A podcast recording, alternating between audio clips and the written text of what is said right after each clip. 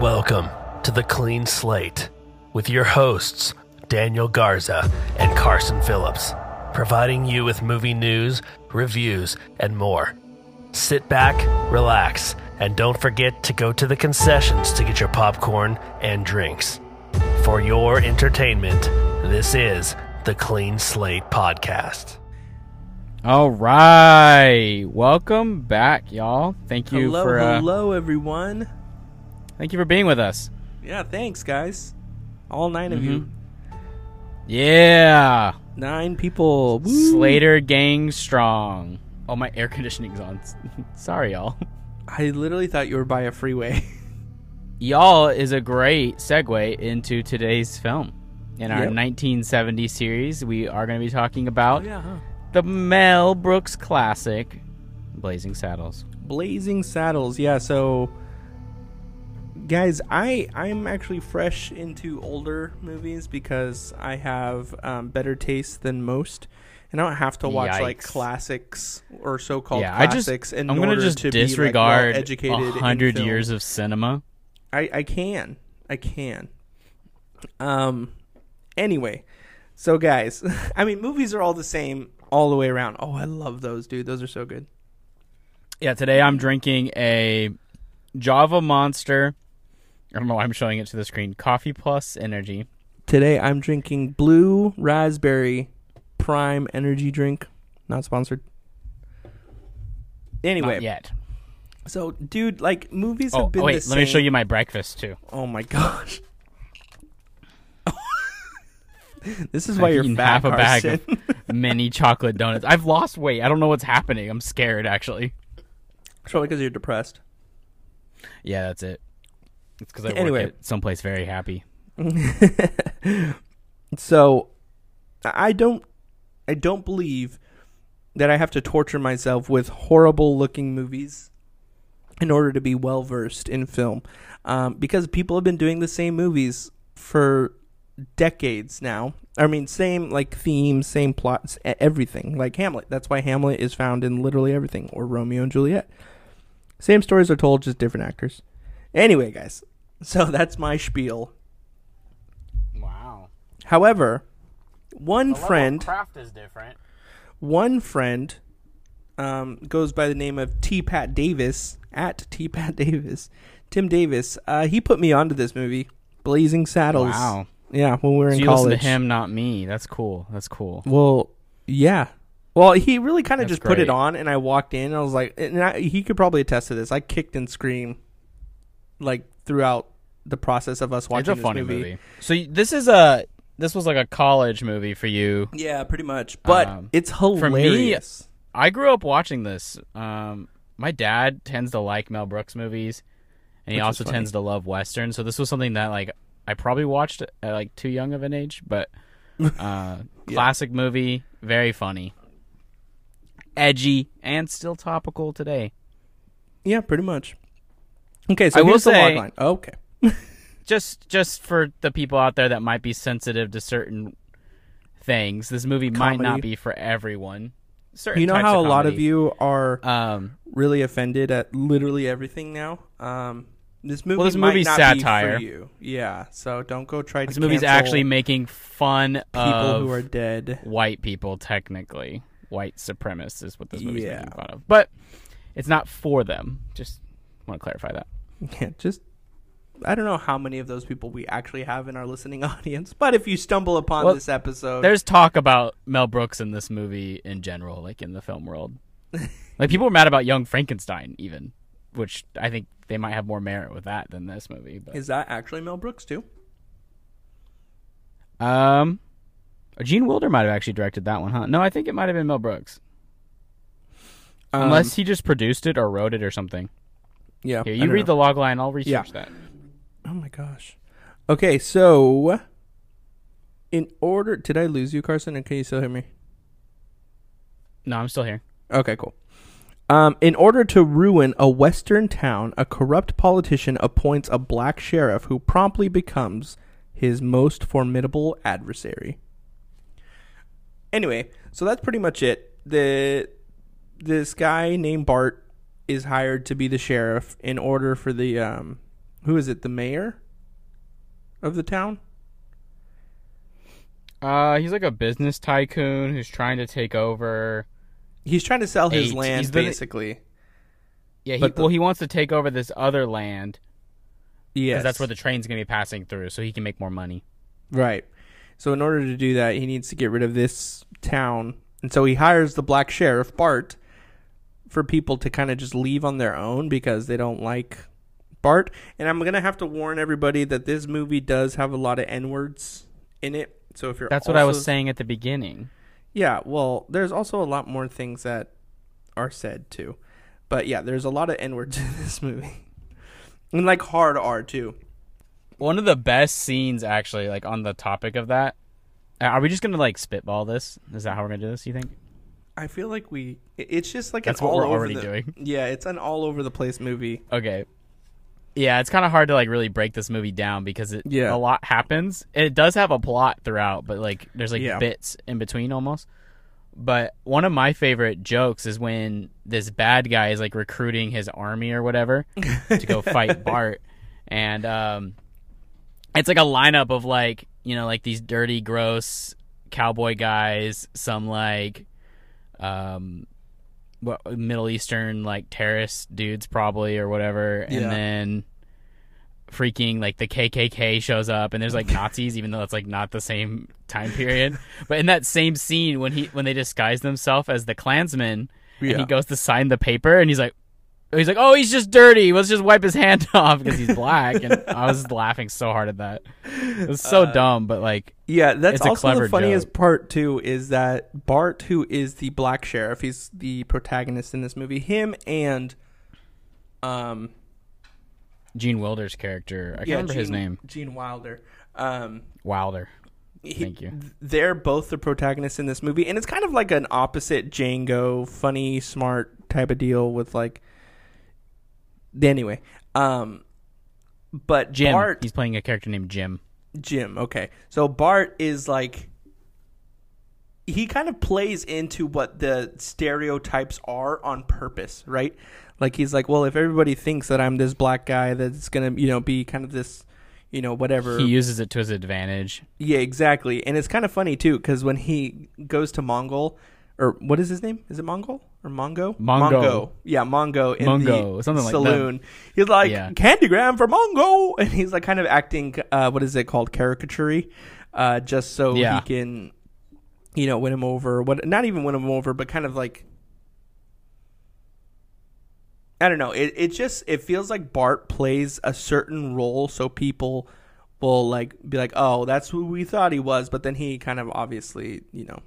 Goes above and beyond. Well, then the townspeople end up loving him anyways. Yeah, exactly. Like, they're like, whatever. like, and then at, the, uh, well, he gets all the other um, African uh, American people to come and help out and fight like the army that's coming, right? Yeah. And so the whole thing is, they're like, well, we'll take you guys, but we don't want the Irish.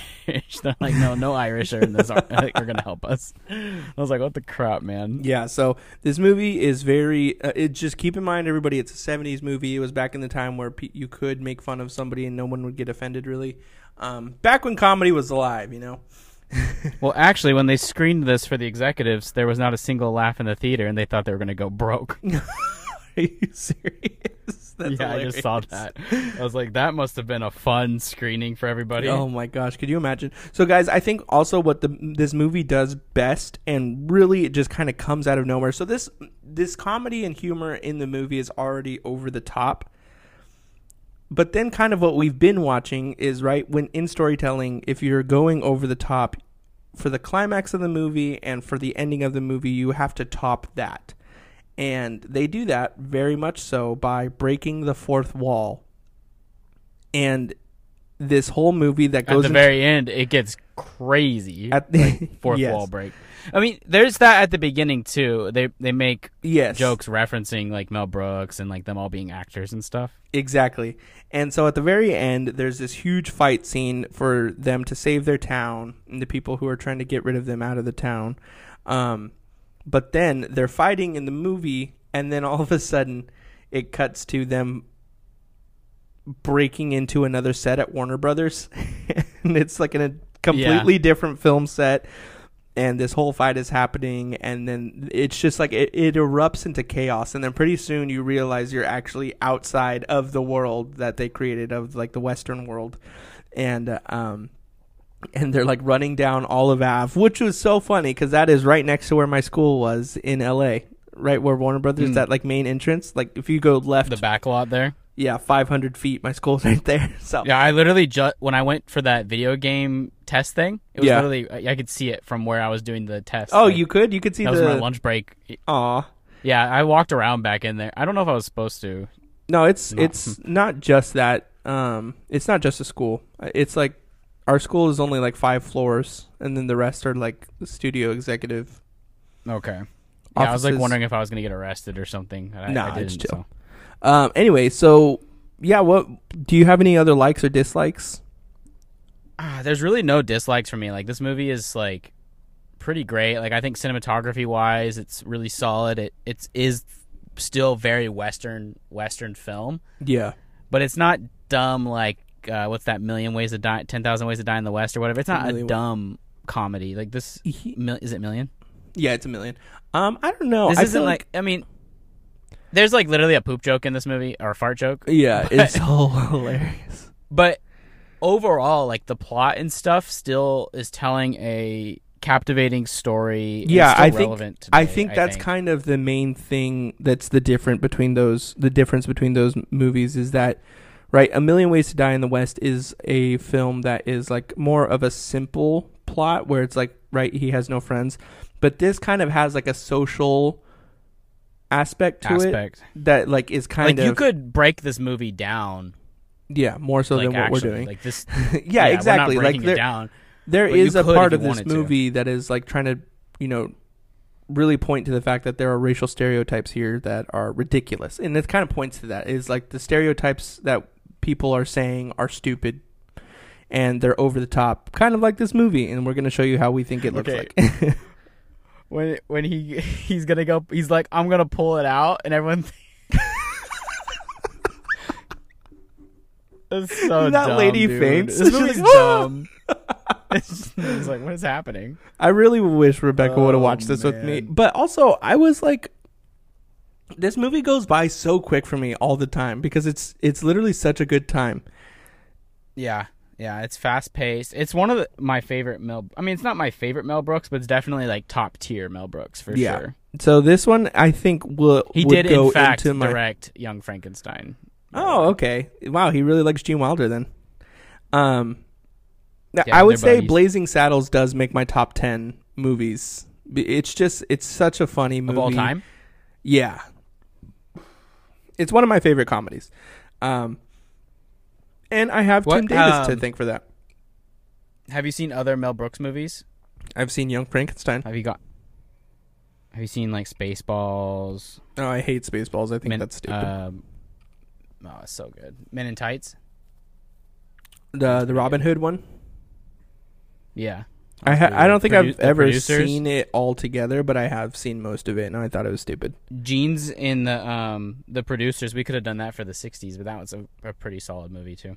Yeah, yeah. This movie kind of gives you like a Monty Python kind of feel to it, doesn't it? Yeah, it I, it's, it feels like a Western Monty Python at times. Yeah. Anyway, cool. And I don't know if his other movies kind of give me that don't give me that vibe. This one does though. Yeah, I think it's because of the gang of stupidity that like forms in this movie. Yeah. It kind of gives you a Monty Python feel. Um, that makes sense, yeah. Okay, any other thoughts before we wrap this one up?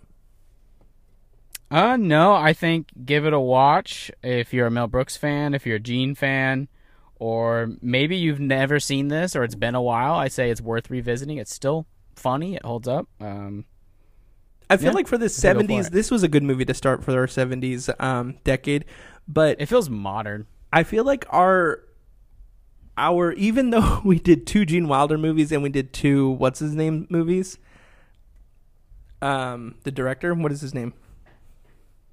Friedkin. Yeah, I think we still had a diverse like genre of movies in this. So we have I don't know how that happened. An adult actually. comedy. Okay, should we tell them what's Blazing coming Saddles. up? Yeah, guys, we have coming up. What is your um? What is your? I don't know which one we so should do first. If you want to, Yeah, don't I don't know what order you guys should watch this in. But, but here's what we here's have coming our up. Yes. seventies lineup. So we have another Gene film, um, yep. the classic. The classic that everybody the classic. knows. Classic. Yep. Guess. Guess, guys. Willy Wonka and the Chocolate Factory. Willy's Wonka and his Chocolate Factory. Willy. And, and then we have that's a that's a Mel Brooks joke for you. Um, yep. And then next we have two William Friedkin films. I don't like that's how you say his last name. I just got in the habit of saying it like that. Um, and that is the uh, much missed Sorcerer. Uh, came out at the same time as Star Wars, so nobody watched it, but yep. it recently has been re-evaluated as being a good film. Yeah. And then the also incredibly iconic Exorcist. Yep. So this is a weird lineup. But hey, but the, it's, if you guys want to catch up? It's a good They're comedy. All worth watching. It's a good children's movie. It's a drama slash action. Thriller. Thriller, drama, yeah. thriller. And then it is also a... Horror drama? Horror drama, yeah. So we got... We I randomly like somehow... We, we were so, like, undiverse in this choosing of films, but yet we still were diverse at the same time. Anyway... There's a lot of great seventies movies. Maybe in our last episode we can do some... Yeah. Uh, like Taxi Driver, that was up we, in there that we were going to watch, but... Yeah, yeah. There's a, there's a lot of iconic movies that came out. Well, in the sixties, too. We didn't really mention some of the iconic ones from the sixties, but in the seventies, yeah. there was a ton of iconic movies. I feel like we also try cool. to watch movies that are available for people on streaming so that they don't necessarily have to rent it. Unless it's like a super crazy iconic movie that's worth yeah. renting. So, guys, that is the lineup for you this month, and we will um, we we hope you're excited for some of those movies. So stay tuned with us for the coming weeks. That's a clean slate.